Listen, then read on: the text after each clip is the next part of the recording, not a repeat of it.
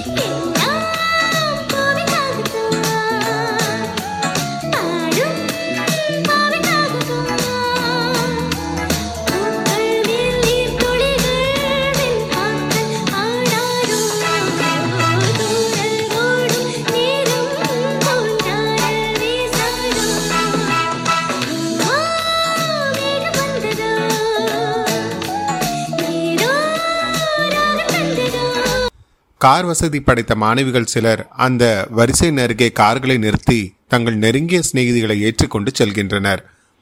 வழக்கமாக கல்லூரி பஸ்ஸில் செல்லும் மாணவிகளை ஏற்றிக்கொண்டு அந்த சாம்பல் நிற வேனும் விரைகிறது. அரை மணி நேரத்திற்கு அங்கே ஹாரன்களின் சத்தமும் குளிரில் விரைந்த மாணவிகளின் கீச்சுக்குரல் பேச்சும் சிரிப்பொலியும் மழையின் பேரிரைச்சலோடு கலந்தொலித்து தோய்ந்து அடங்கிய பின் ஐந்தரை மணிக்கு மேல் இருபதுக்கும் குறைவான மாணவிகளின் கும்பல் அந்த பஸ் ஸ்டாண்டின் மரத்தடியில் கொட்டும் மழையில் பத்து பன்னிரண்டு குடைகளின் கீழே கட்டிப்பிடித்து நெருக்கி அடித்துக்கொண்டு நிற்கிறது. நகரின் நடுவில் ஜன நடமாட்டம் அதிகமில்லாத மரங்கள் அடர்ந்த தோட்டங்களின் மத்தியில் பங்களாக்கள் மட்டுமே உள்ள அந்த சாலையில் மழைக்கு ஒதுங்க இடமில்லாமல் மேலாடை கொண்டு போர்த்தி மார்போடு இருக அனைத்த புத்தகங்களும் மழையில் நனைந்து விடாமல் உயர்த்தி முழங்கால்களுக்கிடையே சொருகிய புடவை கொசுவங்களோடும் அந்த மாணவிகள் வெகு நேரமாய் தம் தம் பஸ்களை எதிர்பார்த்து கொண்டு காத்து கொண்டு நிற்கின்றனர். வீதியின் மறுகோடியில் பஸ் வருகின்ற சப்தம் நரநரவென்று கேட்கிறது. ஹே பஸ் இஸ் கம்மிங் என்று ஏக காலத்தில் பல குரங்கள் ஒலிக்கின்றன. வீதியில் தேங்கி நின்ற மழை நீரை இருபுறமும் வாரி இறைத்து கொண்டு அந்த டீசல் அநாகரீகம் வந்து நிற்கிறது. Bye bye see you cheerio கண்டக்டரின் விசில் சப்தம். அந்த கும்பலில் பாதியை எடுத்து விழுங்கிக் கொண்டு ஏப்பம் விடுவது போல் செருமி நகர்கிறது அந்த பஸ். பஸ் ஸ்டாண்டில் பத்து பன்னிரண்டு மாணவிகள் மட்டுமே நிற்கிறார்கள் இப்பொழுது. மழைக்காலம் ஆதலால் நேரத்தோடு பொழுது இருண்டு கொண்டு வருகிறது. வீதியில் மழைக்கோட்டணிந்த ஒரு சைக்கிள் ரிக்ஷாக்காரன் குறுக்கே வந்து அலட்சியமாக நின்றுவிட்ட ஓர் அனாதை மாட்டுக்காக தொண்டை கம்மி போன மணியை முழங்கிக் கொண்டு வேகமாய் வந்ததும் அது ஒதுங்காததால் அங்கே பெண்கள் இருப்பதையும் லட்சியப்படுத்தாது. அசிங்கமாக திட்டிக்கொண்டே செல்கிறான். அவன் வெகு தூரம் சென்ற பிறகு அவனது வசைமொழியை ரசித்த பெண்களின் கும்பல் அதை நினைத்து நினைத்து சிரித்து அடங்குகிறது. அதன் பிறகு வெகு நேரம் வரை அந்த தெருவில் சுவாரஸ்யம் எதுவும் இல்லை. எரிச்சல் தரதரத்த அமைதியில் மனம் சலித்து போன அவர்களின் கால்கள் ஈரத்தில் நின்று நின்று கடுக்க ஆரம்பித்து விட்டன. பஸ்ஸை மட்டும் காணும்.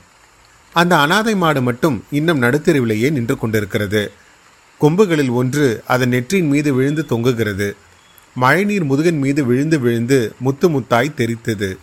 அநேகமாக வலது தொடைக்கு மேல் பகுதி குளிரில் விடவிடத்து சிலிர்த்து துடிக்கிறது. எவ்வளவு நாழி இந்த கிழட்டு மாட்டையே ரசித்துக் கொண்டிருப்பது? ஒரு பெருமூச்சுடன் அந்த கும்பலில் எல்லா விதங்களிலும் விதிவிலக்காய் நின்றிருந்த அந்த சிறுமி தலை நிமிர்ந்து பார்க்கிறாள். வீதியின் மறுகோடியில் பஸ் வருகின்ற சப்தம் நரநரவென்று மறுபடியும் கேட்கிறது. பஸ் வந்து நிற்பதற்கான இடம் தந்து ஒதுங்கி அந்த மாடு வீதியின் குறுக்காக சாவதானமாய் நடந்து மாணவிகள் நிற்கும் பிளாட்பாரத்தருகே நெருங்கி தனக்கும் சிறிது இடம் கேட்பது போல் தயங்கி நிற்கிறது. Hey it is my bus அந்த கூட்டத்திலேயே வயதில் மூத்தவளான ஒருத்தி சின்ன குழந்தை மாதிரி குதிக்கிறாள். பாய் பாய் டாடா. கும்பலை ஏற்றிக்கொண்டு அந்த பஸ் நகர்ந்த பிறகு பிளாட்ஃபாரத்தில் இரண்டு மாணவிகள் மட்டுமே நிற்கின்றனர். அதில் ஒருத்தி அந்த சிறுமி. மற்றொருத்தி பெரியவள். இன்றைய பெரும்பாலான சராசரி காலேஜ் ரகம். அவள் மட்டுமே குடை வைத்திருக்கிறாள். அவளது கருணையில் அந்த சிறுமி ஒதுங்கி நிற்கிறாள். சிறுமியை பார்த்தால் கல்லூரியில் படிப்பவளாகவே தோன்றவில்லை. ஹைஸ்கூல் மாணவி போன்ற தோற்றம். அவளது தோற்றத்திலிருந்தே அவள் வசதி படைத்த குடும்ப பெண் அல்ல என்று சொல்லிவிட முடியும். ஒரு பச்சை நிற பாவாடை கலர் மேட்சே இல்லாத அவள் தாயாரின் புடவையில் கிழித்த சாயம் போன இன்ன நிறம் என்று சொல்ல முடியாத ஒரு வகை சிவப்பு நிற தாவணி. கழுத்தில் நூல் கோத்து பிரஸ் பட்டன் வைத்து வைத்து ஒரு கருப்பு மணிமாலை. காதில் கிளவர் வடிவத்தில் எண்ணெய் இறங்குவதற்காகவே கல் வைத்து இழைத்த அதிலும் ஒரு கல்லை காணும். ஒரு கம்மல். இந்த முகத்திற்கு நகைகளே வேண்டாம் என்பது போல் சுடர்விட்டு பிரகாசித்து புரண்டு புரண்டு மின்னுகிற கரைப்படியாத குழந்தை கண்கள். அவளை பார்க்கின்ற யாருக்கும் உலகின் விலை உயர்ந்த எத்தனையோ பொருள்களுக்கு இல்லாத எழிலோடு திகழும் புதிதாய் மலர்ந்துள்ள ஒரு புஷ்பத்தின் நினைவே வரும். அதுவும் இப்போது மழையில் நனைந்து ஈரத்தில் நின்று நின்று பழந்துணி தாவணியும் ரவிக்கையும் உடம்போடு ஒட்டிக்கொண்டு சின்ன உருவமாய் குளிரில் குறுகி ஒரு அம்மன் சிலை மாதிரி அவள் நிற்கையில் அப்படியே கையிலே தூக்கி கொண்டு போய் விடலாம் போல கூட தோன்றும். பஸ் வரலையே மணி என்ன? என்று குடைப்பிடித்து கொண்டிருப்பவளை அண்ணாந்து பார்த்து கேட்கிறாள் சிறுமி. சிக்ஸ் ஆக போகுதுடி என்று கைகடிகாரத்தை பார்த்து சலிப்புடன் கூறிய பெண். அதோ ஒரு பஸ் வர்றது. அது என் பஸ்ஸாக இருந்தால் நான் போயிடுவேன் என்று குடையை மடக்கிக் கொள்கிறாள் பெரியவள். ஓ எஸ் மழையும் நின்றுடுச்சு. எனக்கும் பஸ் வந்துடும். அஞ்சே முக்காலுக்கு டெர்மினல்லேருந்து ஒரு பஸ்ஸு புறப்படும். வர்றது ஏன் பஸ்ஸுனா நானும் போயிடுவேன் என்று ஒப்பந்தம் செய்து கொள்வது போல் அவள் பேசுகையில் குரலிலே ஓர் இனிமையும் அந்த மொழியே ஒரு மழலையாகவும் அவளே ஒரு குழந்தையாகவும் பெரியவளுக்கு தோன்ற சிறுமியின் கன்னத்தை பிடித்து கிள்ளி சமத்தா ஜாக்கிரதையாக வீட்டுக்கு போ. என்று தன் விரல்களுக்கு முத்தம் கொடுத்து கொள்கிறாள். பஸ் வருகிறது. ஒன்றன் பின் ஒன்றாய் இரண்டு பஸ்கள் வருகின்றன. முதலில் வந்த பஸ்ஸில் பெரியவள் ஏறிக்கொள்கிறாள். பாய் பாய் தேங்க்யூ என் பஸ்ஸும் வந்துடுத்து என்று கூறியவாறு பெரியவளை வழி அனுப்பிய சிறுமி பின்னால் வந்த பஸ்ஸின் நம்பரை பார்த்து ஏமாற்றமடைகிறாள். அவள் முகமாற்றத்தை கண்டே இவள் நிற்பது அந்த பஸ்ஸுக்காக அல்ல என்று புரிந்து கொண்ட டிரைவர் பஸ் ஸ்டாண்டில் வேறு ஆட்களும் இல்லாததால் பஸ்ஸை நிறுத்தாமலேயே ஓட்டிச் செல்கிறான். அந்த பெரிய சாலையின் ஆள் அரவமற்ற சூழ்நிலையில் அவள் மட்டும் தன்னந்தனியே நின்றிருக்கிறாள். அவளுக்கு துணையாக அந்த கிழமாடும் நிற்கிறது. தூரத்தில் எதிரே காலேஜ் காம்பவுண்டுக்குள் எப்பொழுதேனும் யாரோ ஒருவர் நடமாடுவது தெரிகிறது. திடீரென ஒரு திரை விழுந்து கவிகிற மாதிரி இருள் வந்து படுகிறது.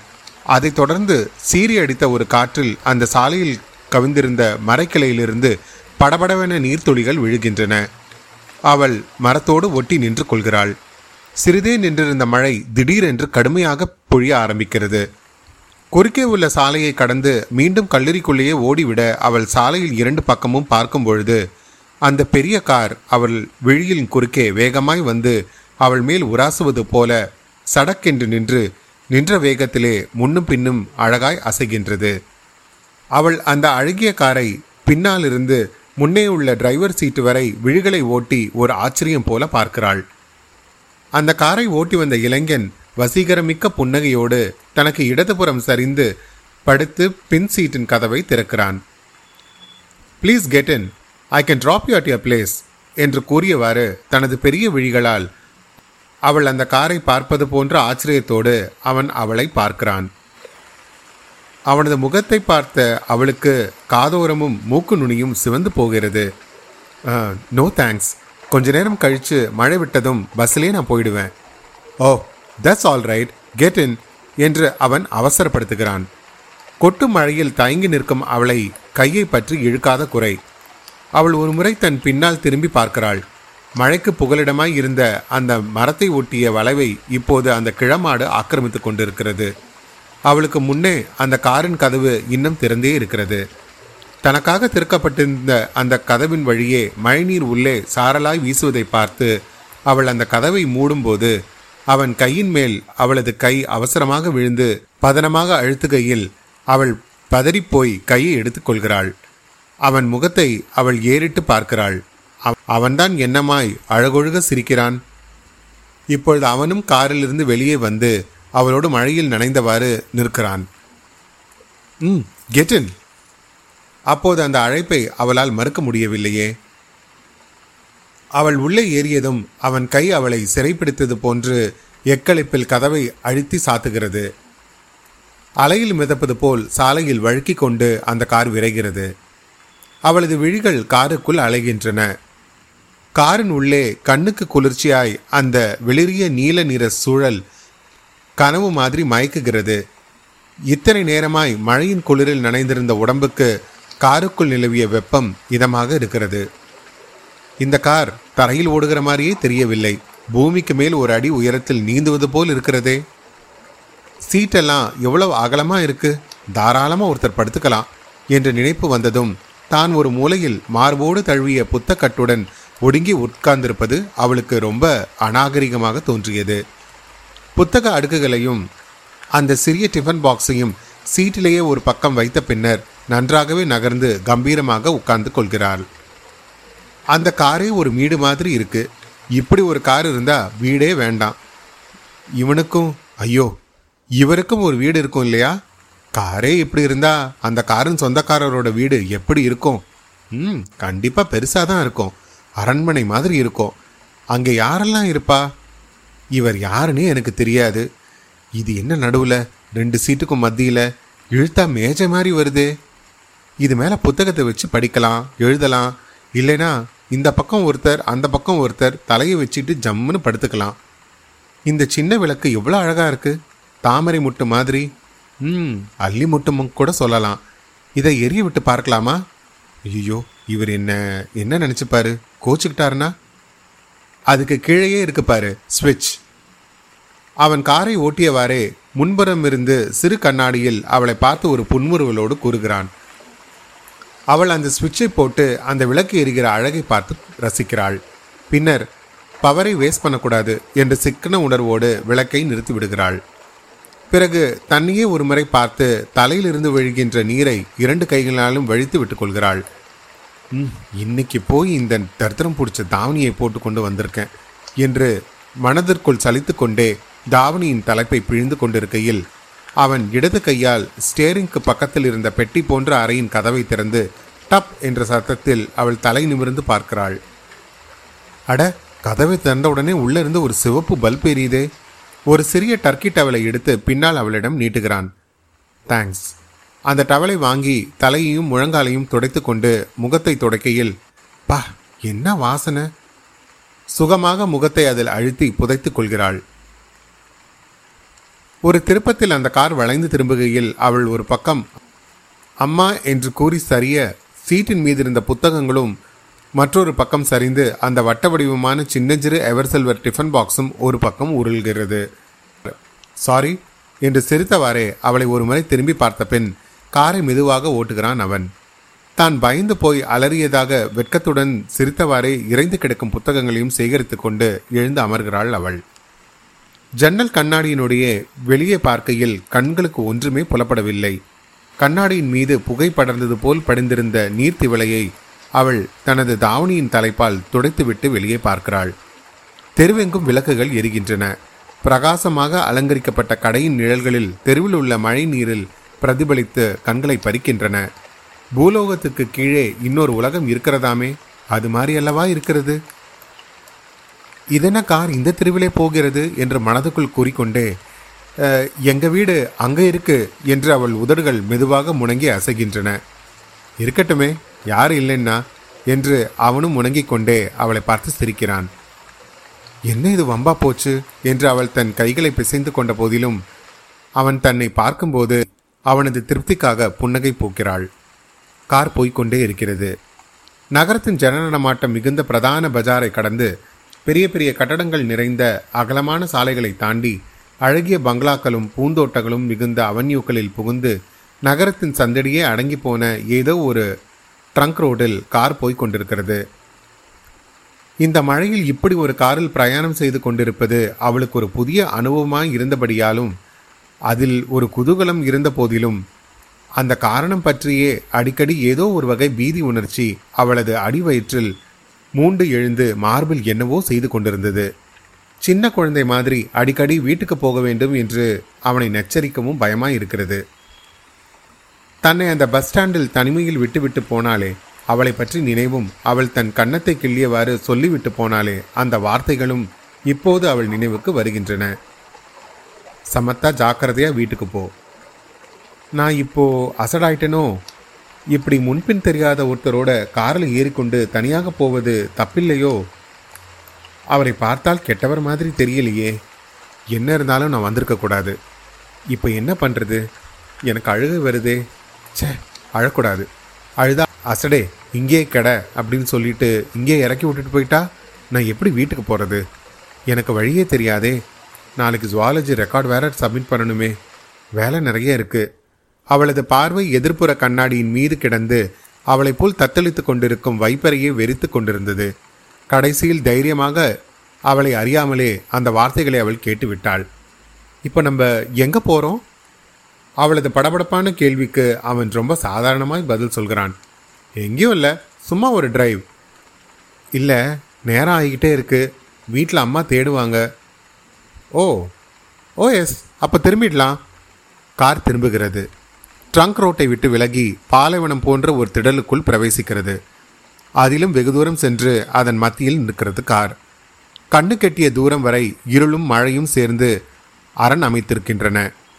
அந்த அத்துவான காட்டில் தவளைகளின் கூக்குரல் பேரோலமாய் கேட்கிறது.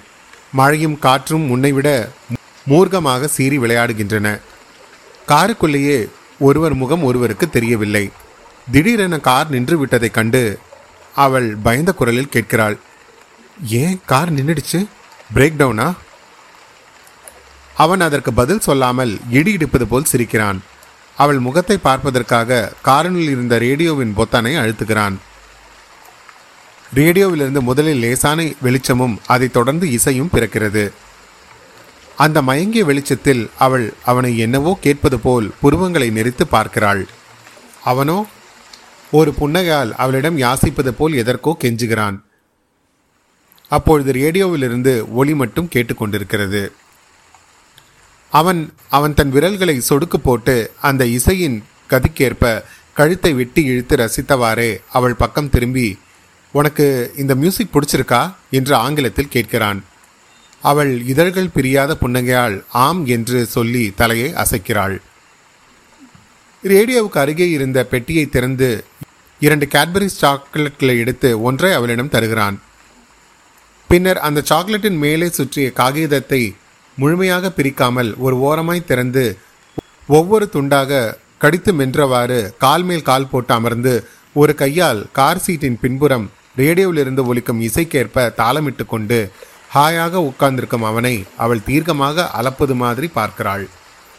அவன் அழகாகத்தான் இருக்கிறான். உடலை இறுகி கவ்விய கபில நிற உடையோடு ஒட்டு உயரமாய் அந்த மங்கிய ஒளியில் அவனது நிறமே ஒரு பிரகாசமாய் திகழ்வதை பார்க்கையில் ஒரு கொடிய சர்ப்பத்தின் கம்பீர அழகே அவளுக்கு ஞாபகம் வருகிறது. பின்னால் இருந்து பார்க்கையில் அந்த கோணத்தில் ஓரளவே தெரியும் அவனது இடது கண்களின் விழிக்கோணம் ஒளியுமிழ்ந்து பளபளக்கிறது. எவ்வளவு புயலடித்தாலும் களைய முடியாத குறுகத் தரித்த கிராப்புச்சிகையும் காதோரத்தில் சற்று அதிகமாகவே நீண்டு இறங்கிய கரிய கிருதாவும் கூட அந்த மங்கிய வெளிச்சத்தில் மினுமினுக்கின்றன. பக்கவாட்டிலிருந்து பார்க்கும்போது அந்த ஒளி வீசும் முகத்தில் சின்னதாக ஒரு மீசை இருந்தால் நன்றாய் இருக்குமே என்று ஒரு வினாடி தோன்றுகிறது. ஓ அந்த புருவம்தான் எவ்வளவு தீர்மானமாய் அடர்ந்து சொரிந்து வளைந்து இறங்கி பார்க்கும்போதே பயத்தை ஏற்படுத்துகிறது. அவள் உட்கார்ந்திருக்கும் சீட்டின் மேல் நீண்டு கிடக்கும் அவனது இடது கரத்தில் கனத்த தங்க சங்கிலியால் பிணைக்கப்பட்ட கடிகாரத்தில் ஏழு மணி ஆவது. மின்னி மின்னி தெரிகிறது. அவனது நீளமான விரல்கள் இசைக்கு தாளம் போடுகின்றன.